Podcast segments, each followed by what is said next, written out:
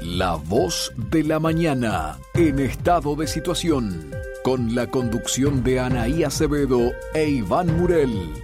Noticias, informes y entrevistas. Una producción de la mañana por Radio Oriental. 7 de la mañana en punto, muy buenos días amigos, bienvenidos a La Voz de la Mañana en estado de situación, 104 años al servicio de las libertades públicas, comenzando este programa del sábado 28 de mayo de 2022, un sábado que bueno, amanece muy fresco, 6 grados en este momento, la temperatura aquí en Montevideo. Buenos días Iván, ¿cómo estás? ¿Cómo amanece Rivera? Buenos días eh, Anaí, buenos días a la audiencia, José en Controles, a Mónica en la producción. Bueno, si te cuento, mirás hacia afuera y parece que fueran las 10 de la noche, más o menos. Está oscuro, cerrado la mañana aquí, pero tenemos 15 grados de temperatura, lo que pasa es que está lloviendo todavía, y ahora de manera un poquito más débil, pero desde ayer, ¿verdad? Una lluvia que ya estaba anunciada, y con un descenso de temperatura, pero para las próximas horas, insisto, hasta ahora tenemos 15 grados. O sea que mm, pensamos, estamos cerca de la máxima, fíjate vos, 15 hasta ahora, 16 sería la máxima para hoy, el tiempo está por cambiar y ojalá que pare de llover y bueno, nos tenemos, nos tenemos que acostumbrar a las bajas temperaturas. Así que abrigarse si se sale de casa y se vuelve más tarde. En este momento en Montevideo, bueno, decíamos que eran 6 grados la, la máxima, de hecho es la mínima, la máxima para hoy pronosticada de 16 grados, para mañana domingo la máxima va a ser de 13, más, más fresquito, una mínima de 8 grados, y para el lunes aún más bajo todavía las temperaturas porque van a ser de 11 grados y bueno, y la mínima de 5 grados tenemos que cambiar un poco el tema y nos vamos hasta Tacuarembó porque comenzó ayer y se estará realizando también por la jornada de hoy. Bueno, el Congreso Anual de la Federación Rural número 105 se va a estar realizando también el cambio de autoridades de la gremial, que pasará a ser presidida allí por Martín Uría. Vamos a estar hablando de todo esto con el doctor Rafael Menéndez, diputado de Cabildo Abierto, que ya está en comunicación con nosotros. Buenos días, diputado, ¿cómo está? Gracias por estos momentos en la voz de la mañana. Muy buenos días para ustedes, muchas gracias por el contacto, ¿cómo andan? Muy bien. Muchas gracias, este Rafael. Bueno, cuéntenos un poco cómo se está viviendo esta jornada, una jornada que además fue muy esperada, por estuvo la pandemia, ya hace dos años que no se podía realizar, ahora se está llevando a cabo. ¿Cómo comenzó ayer? ¿Qué temas se trataron? Bueno, la verdad que una jornada muy muy interesante y muy importante además porque desde el año 70 y algo no se hacía un congreso de la Federación Rural en Tacuarembó. Como tú bien decís, es el 105 congreso anual que bueno, este tiene el plus del cambio de autoridades y que se realiza en el centro del país.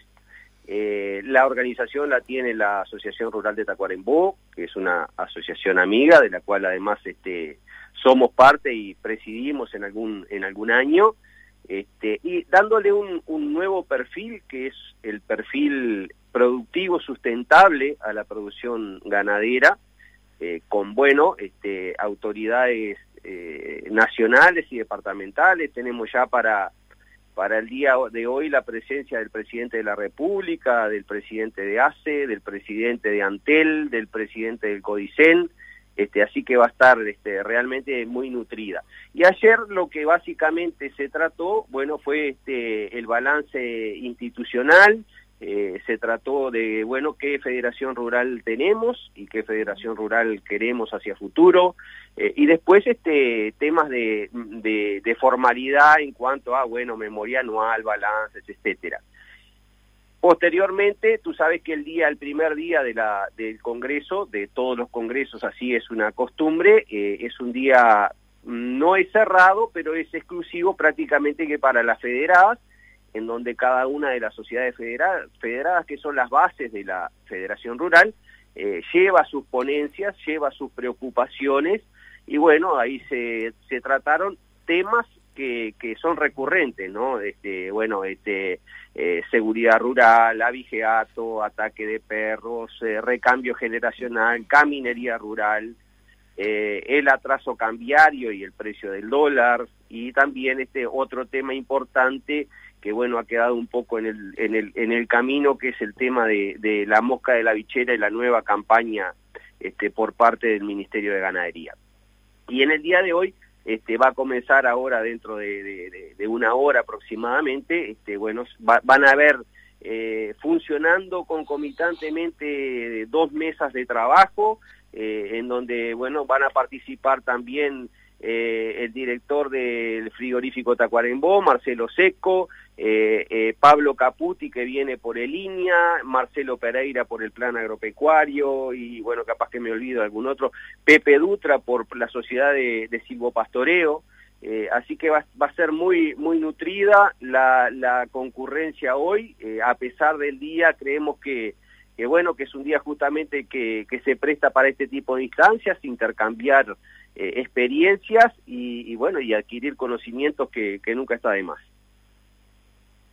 Eh, diputado, buen día, un gusto como siempre saludarlo. Buen día, Iván, ¿cómo te va? bien, bien, un gustazo, Rafael. Y tocó varios temas eh, allí a la pasada que son, digamos, de urgente consideración. El tema de, los, de las jaurías de animales, tema que te ha ocupado, te ocupó y te ocupó con algún proyecto de ley, estuvo sobre la mesa. ¿Se puede pensar en alguna resolución? Porque esto no para, porque las imágenes nos llegan todos los días de diferentes zonas del país con los daños que eso genera, no solamente desde lo económico, sino que desde lo anímico también, porque hay personas que se están desestimulando y han decidido abandonar la producción, eh, en el caso del ganado vino.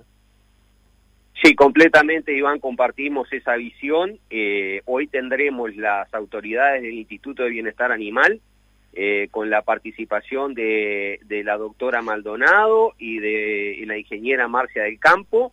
Ambas están, este, bueno, en la comisión este, directiva de lo que es el Instituto de Bienestar Animal. Yo creo que, cae por su peso de que ese va a ser el tema, principal a ser abordado. Y, bueno, y veremos luego en la, en, la oratoria final eh, cuáles son los temas eh, de más relevancia que la, que la, que la comisión directiva le, quiere dar esa impronta. Eh, ese tema de la jauría es realmente un tema en el cual eh, yo creo que el Estado está en un debe con la producción.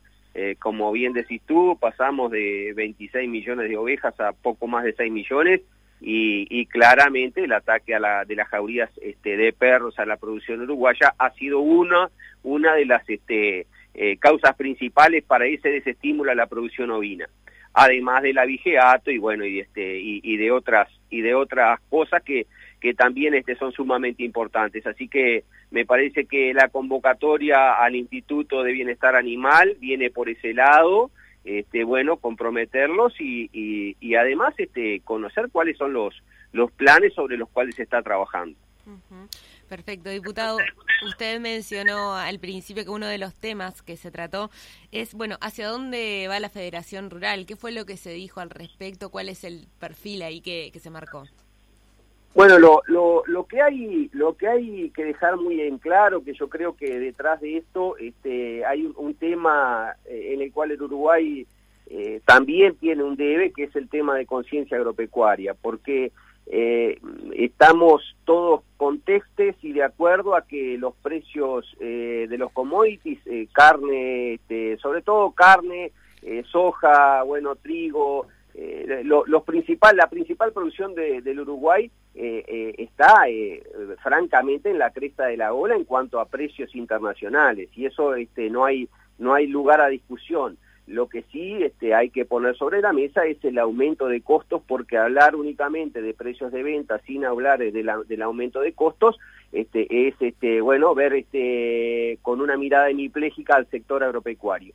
Y otra cosa que preocupa mucho también es lo que ya hemos vivido, que bueno, es este aumento de la tasa de interés en pesos, que lo que hace es eh, planchar al dólar, un dólar que está eh, semana a semana perdiendo valor, y que bueno, eso también provoca en el sector agropecuario una inflación en pesos, el productor tiene que salir a cambiar más dólar, más dólares para, para comprar exactamente lo mismo. Por lo tanto, este, son temas que el Uruguay ya tiene experiencia, ya hemos pasado por, por, por estas situaciones y, bueno, al respecto yo creo que va a ser muy, muy buena una, una disertación sobre, sobre costos de las empresas este, a cargo del plan agropecuario que va a poner este bueno en blanco sobre negro este, cuáles son los números reales después que se fritan las tortas como se dice en, campaña no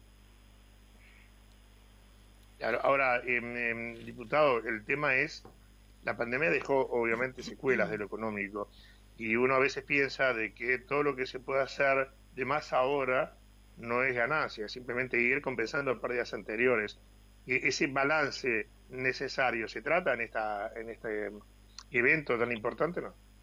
Sí, sí, claro, son de las cosas que van a estar sobre la mesa seguramente eh, y como dices tú, este hay, hay, hay, hay un montón de situaciones que, que también hay que contemplar, no hay que olvidar que el sector agropecuario ha pasado eh, por tres secas consecutivas, eh, eso ha pegado mucho a la producción, aún seguimos arrastrando los bajos niveles de preñez, sobre todo en el norte del Río Negro, eh, que bueno, que, desde el año 2018 prácticamente este, tenemos con secas que se han instalado en la primavera y en el verano, justamente cuando son este, los centores de los ganados, y, eso ha repercutido. Hemos entrado eh, sucesivamente a los inviernos con muy poca disponibilidad de pasto. Este invierno eh, en el cual estamos entrando no es una excepción. Hay muy poca disponibilidad de forraje. Ya obviamente el, el Ministerio de Ganadería ha tomado recaudos en declarar este, algunas zonas de emergencia agropecuaria.